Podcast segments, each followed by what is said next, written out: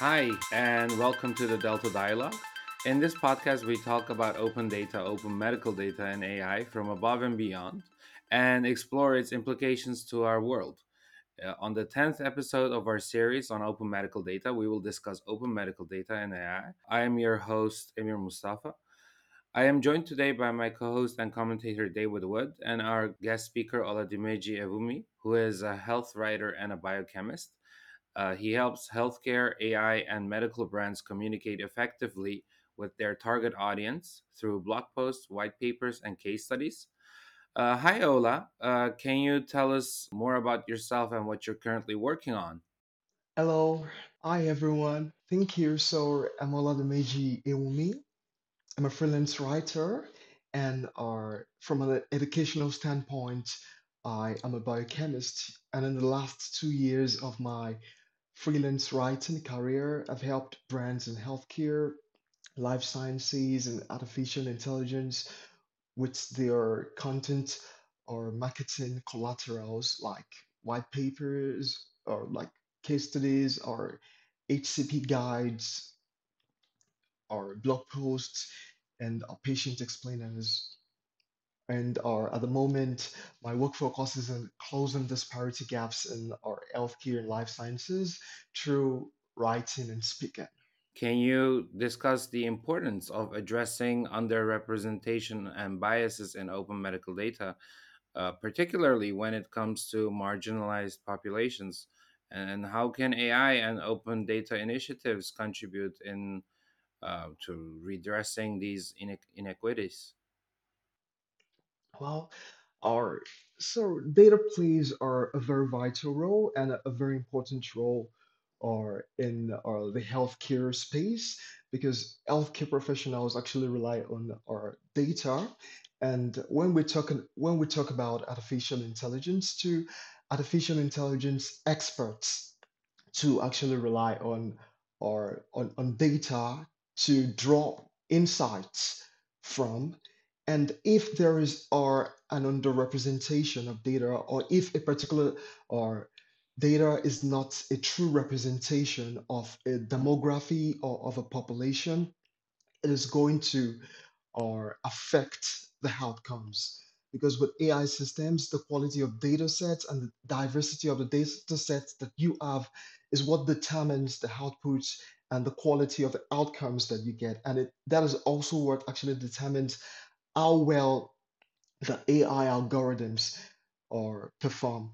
And at the moment, there is a stark underrepresentation of historically marginalized populations on or genomic repositories and on clinical trials. Of women enrolled in drug cardiovascular trials, we have just about 3% being of African American descent. And when you're looking at oncology trials, uh, both males and females, we have just less than 2%.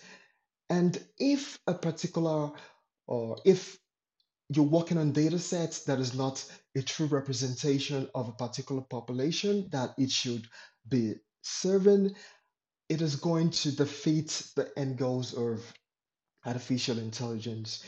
And by having or AI can help solve this disparity gaps by identifying populations that are not well represented on or on clinical trials. It can also help to actually detect the best populations that are well suited for a particular research. For instance, research tells us that uh, that Africans are more predisposed or more susceptible to sickle cell because they carry the sickle cell gene than other populations. And we're able to have access to this information through or through research and through data. So this tells us that when we're looking at the at developing drugs and when we're looking at developing therapeutic treatments, we can actually focus on African populations. And or in some instances, research also tells us that some Caucasian populations are more predisposed and are more susceptible some, some, to some forms of cancers than other populations. So it just tells us or which populations you can better serve. And AI has our significant benefits. It can help us identify the populations that are at risk. It can con- it can actually conduct our a risk benefit analysis or risk benefit assessment and and it can actually help researchers draw better insights on what they can do better how they can address or come up with or treatment in clinical interventions to solve teeming problems facing specific populations and demographics I believe I've heard, Ola, that uh, African peoples actually have a huge diversity amongst themselves. It's because there's been a long, long prehistory of civilization in Africa. And so it would be wrong to simply think, hey, this is the African gene, the typical thing. So I'm guessing that the AI systems that you're referring to may be able to point out that there are significant differences in subpopulations rather than us naively thinking, hey, we've seen one African, therefore we've seen all Africans. Yes, of, of course. Or although or research has shown that or Africans have uh, the SCY or your SCY19 gene, which is or or which has been linked to or drug metabolism and efficiency. And also, while we, we do not know what subpopulations are affected, to researchers researchers have been able to show that some or African Americans are more at risk of breast cancer and some other forms of of, of cancer. And where AI can actually commonplace is that AI can can help or can help or, or researchers and or and clinic clinicians. It can actually help them and how they can come up with clinical interventions timely interventions for these populations I also wanted to ask about the, the deep learning models. Uh, the deep learning models have shown promising results in various medical applications. Uh, can you elaborate on the potential of using AI uh, combined with open data to predict and assess risks or outcomes in healthcare? Um, and are there any specific examples or research findings that uh, highlight the benefits of this approach? Oh yeah, uh, or yes. So we have our growing or growing number of deep learning models that are coming up every time. And a very good example of that is the deep learning model developed by the Brigham and Women's or or by, by the Massachusetts General Hospital, which is one of the or hospital network of Harvard University. And what this deep learning model does is it's read images to, to predict a person's 10-year risk of cardiovascular disease. And it can also uh, point or spot if a person is prone to stroke or ischemic disease or a number of cardiovascular conditions just by scanning or images. And also, I'm aware that Stanford University too as or or a deep learning model to uh, recently developed. They can also scan and other or, or, models to have found or applications in detecting skin cancers and detecting diabetic re, uh, retinopathy and a number of health conditions. So what it basically does, it it scans images and or it's it compares the quality of the images to spot if a person has a disease condition or not. And I think it's uh, it is an exciting innovation. And as open data as data becomes more accessible and our technology advancement becomes more expansive and extensive, I think we should or uh, expect to see a number of innovations in that regard. Yeah, and the integrate integration of AI into medical practices um, as we have seen, has shown great potential in improving patient care. Um, I also wanted to ask, like, can you elaborate on how AI coupled with uh, open data again uh, can enhance surgical workflows and transform the field of surgery as a biochemist? Um, are you are, are there any notable uh, examples of advancements in this area that you find particularly compelling? Yeah, I think our, well, first of all, one of the most exciting innovations in healthcare, uh, AI has been in the field of surgery because uh, traditionally, like surgeons would uh, depend a lot on their expertise to perform open surgeries. But with the advent of artificial intelligence, AI allows surgeons to actually carry out what we call pre-operative planning and simulation, where it simulates a surgical procedure. It comes up with, or it can help spot some or anatomical or anomalies or anatomical variances, and or it can actually give a surgeon pointers on what to expect during a surgical procedure and how well to carry out the procedure. And again, one of the most exciting innovations has been in the area of robotic assisted surgeries, where all a surgeon has to do is to is to control a or control a robot using a console, and the robot performs the surgery. And while the, the surgeon is carrying out the surgery, he has a better view of the surgery. And a very good example of that is Medtronic's artificial intelligence or platform, which allows surgeons to record every aspect of the surgery so that for the, uh, for medical education so they can easily go back to it and check what they did right or what they did wrong and also artificial intelligence can analyze the patient's data and vital signs after a surgical procedure and tell how well the patient is, is responding to or to treatment post surgery. So it basically just scans and analyzes all of a patient's data and tells our medical doctors if a patient is recovering or if or a treatment response is working or not. Now you've you mentioned uh, robot assisted uh, surgery and also like AI assisted surgery. Uh, I mean, I've I, I see this um, more and more often and uh, in in different uh, countries. Do you think this will this will be like uh, a widespread thing?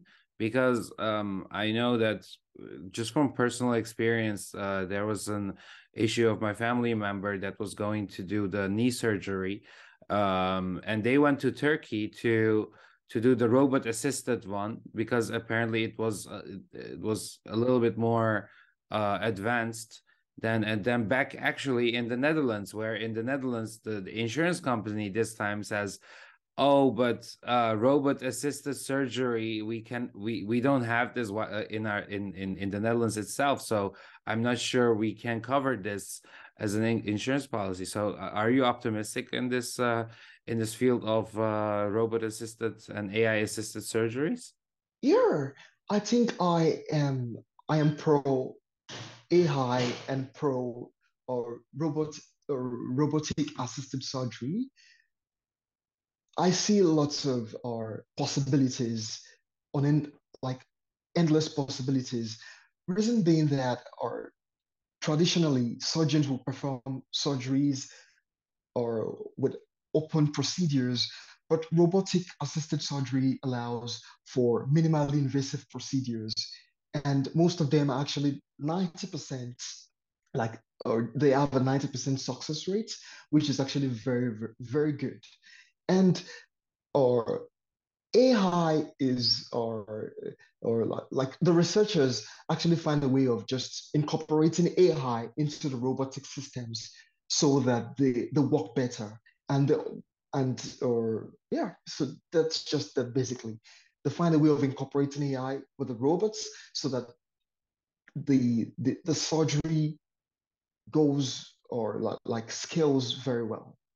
Emir, the point you raised is very interesting that it wasn't a technical problem, it was a funding problem in this case. The financial system had not caught up with the possibilities of the new technology. So I'm presuming it will catch up soon, but I'm also presuming that these funding systems are going to have to be more nimble because there's going to be a lot of new treatments available as we embrace the possibilities of robotic surgery and AI assisted healthcare. Yes.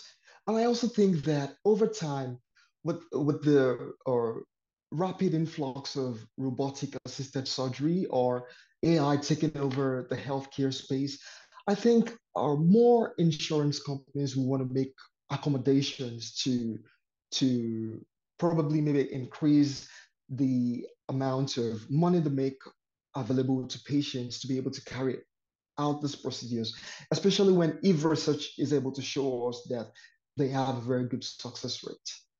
It's financially sensible to do this, isn't it? If you use this slightly more expensive surgery, perhaps, nevertheless, there's less chance of complications, there's more chance of a complete cure, there's less requirement, therefore, in the future to pay more money. So, an enlightened insurance company should uh, be open to that kind of uh, payment system. Let's talk about it to make sure that these insurance companies aren't dragging their feet unnecessarily here.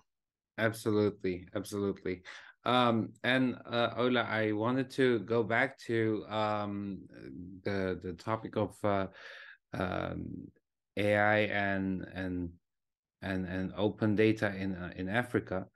So, African populations, uh, as also mentioned by uh, your articles, are underrepresented on global genomic repos- uh, repositories.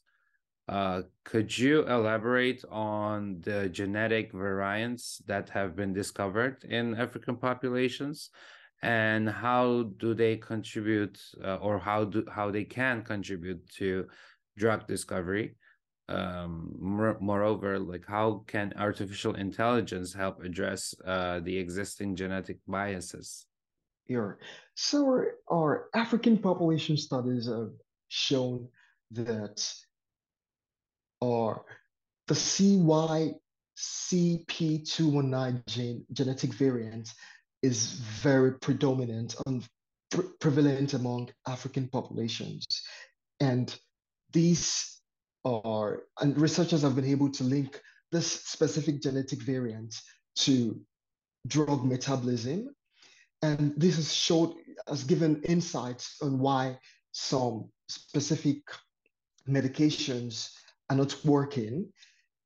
And also, research tells us that Africans are more susceptible to the sickle cell gene. This means that they are more or they are more likely to develop a sickle cell disease than other other or other populations. So where AI comes in is that AI can actually help clinicians develop timely interventions and AI can or can, can help research organizations and research institutes carry out or, or carry out research and identify the specific or specific subpopulations that are most prone to this to these conditions. Okay, and um, I mean, as AI powered medical devices become more integrated into the healthcare sector, uh, how well do you think they can bridge bridge the gap between medtech innovators and patients in their pursuit of patient-centered care? Uh, are there any challenges or considerations that need to be addressed in this process? Well, when it comes to our considerations, I think some of the key challenges are safety, because AI systems rely heavily on health data, and some of these are data are like very sensitive information. And the, the crux for every patient is what happens if my information gets into the wrong hands and all that. And from our a medical device innovate, uh, innovator standpoint, medical device companies are always keen on coming up coming up with exciting innovations to actually solve an unmet medical need. And that is why we have some regulatory frameworks in place. Like in the United States, I'm familiar about the FDA, where the FDA regulates or artificial intelligence software to make sure that it's still within or that artificial intelligence satisfies patient safety requirements and other data protection regulations. And it's such that even after this or these technologies have been developed and they're in the market, they're still subject to post-market surveillance. So yeah, yeah. So uh, there is that interplay of regulatory organizations to just make sure that both or to make sure that medical or like or medical device that, that, satisfy the core requirements of patient safety there or yeah. And they are safe for for use. And they actually do they carry out a risk benefit analysis to make sure that the benefits are more than the risks no exactly and you know i want to go back again to to uh, africa on this point is that uh, especially regarding to the biopharma market uh, in africa uh, because it's experiencing rapid growth and um, ai is often seen as a solution to clinical trial challenges. Um, so I wanted to ask, can you discuss on how AI can help overcome these challenges and enhance Africa's participation in clinical trials? Uh, what impact can this have on the continent's biopharma terrain? Yeah, so on the, uh, Africa's biopharma terrain, let me say that Africa has our the biopharma terrain in Africa is growing, and there are lots of possibilities for, uh, for, for Africa. So artificial intelligence can actually drive adequate representation of the African population in, in clinical trials. It can spot uh, or certain biases in clinical trial in, in, in clinical trial representation and it can help spot the exact patient group that is more suitable for a clinical trial. Like if a particular uh, population is more prone to a disease condition, it's just more, it makes sense that we, we channel clinical trials to the particular population. And I think AI would allow for a better representation of or of populations that best need a treatment or the, the, the, most. So I think that there are lots of possibilities of for AI in the, the biopharma space. But one major issue has always been, especially with Africa, has always been with making or clinical trial data open, whether to make it open and not to make it open.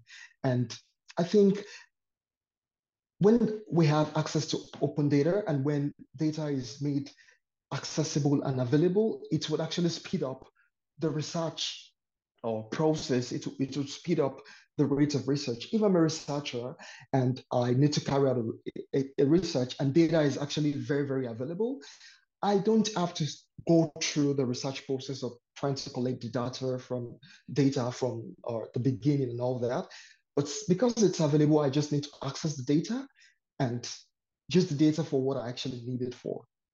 And or although I would say that or making data available, making data open and accessible to all as it comes to, but we can actually come up with or, or with some frameworks to ensure that we we control any breaches that can actually come up.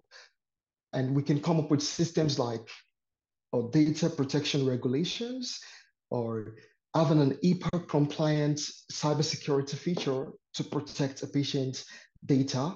And we can encrypt data where necessary and have or a data breach response plan just in case or or or such an event occurs. Okay, and um, yeah, so I want to move on to the uh, to a to another topic, um, namely uh, the ethical area of healthcare and AI. Um, I know, I mean, you work uh, with uh, healthcare brands uh, and, and, you help them with uh, white papers, case studies, etc. Uh, so I wanted to ask, um, in your opinion, what are the key ethical considerations uh, that arise when integrating AI into medical and healthcare practices? And um, well, yeah, how can these concerns be effectively addressed to ensure patient safety and privacy? I think one of the major concerns around or the use of AI in healthcare centers on data safety concerns because patients' data are usually very, very uh, sensitive. So uh, it's an ethical issue. Also, patients want artificial intelligence to be to be safe for for use. That is, I'm using an AI medical device, I don't want to be concerned about the adverse effect. Like I, I, don't want a situation where it would cause an adverse effect because I want it to actually make me feel better. Number two.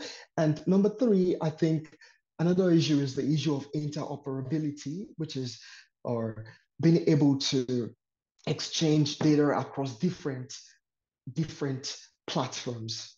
And allow me to say this that while artificial intelligence in healthcare has lots of advantages, there is the human aspect to AI, the human touch to AI. Human beings collect data. Human beings are the one who develop artificial intelligence or in, intelligence systems, and human beings are the one who actually feed AI systems with with or with data. So there is the need for collaboration and partnerships among our government parastatals or among our AI experts, healthcare providers, patient advocacy group on the use of responsible AI to ensure that our AI satisfies our, our safety concerns. It, it is safe, it is equipped, or it, it is or fear in its use. Thank you for listening to the Delta Dialog. This episode is brought to you by the UN, a tech community focused on artificial intelligence in healthcare, machine learning, and related disciplines. I am Emir Mustafa, and see you next time.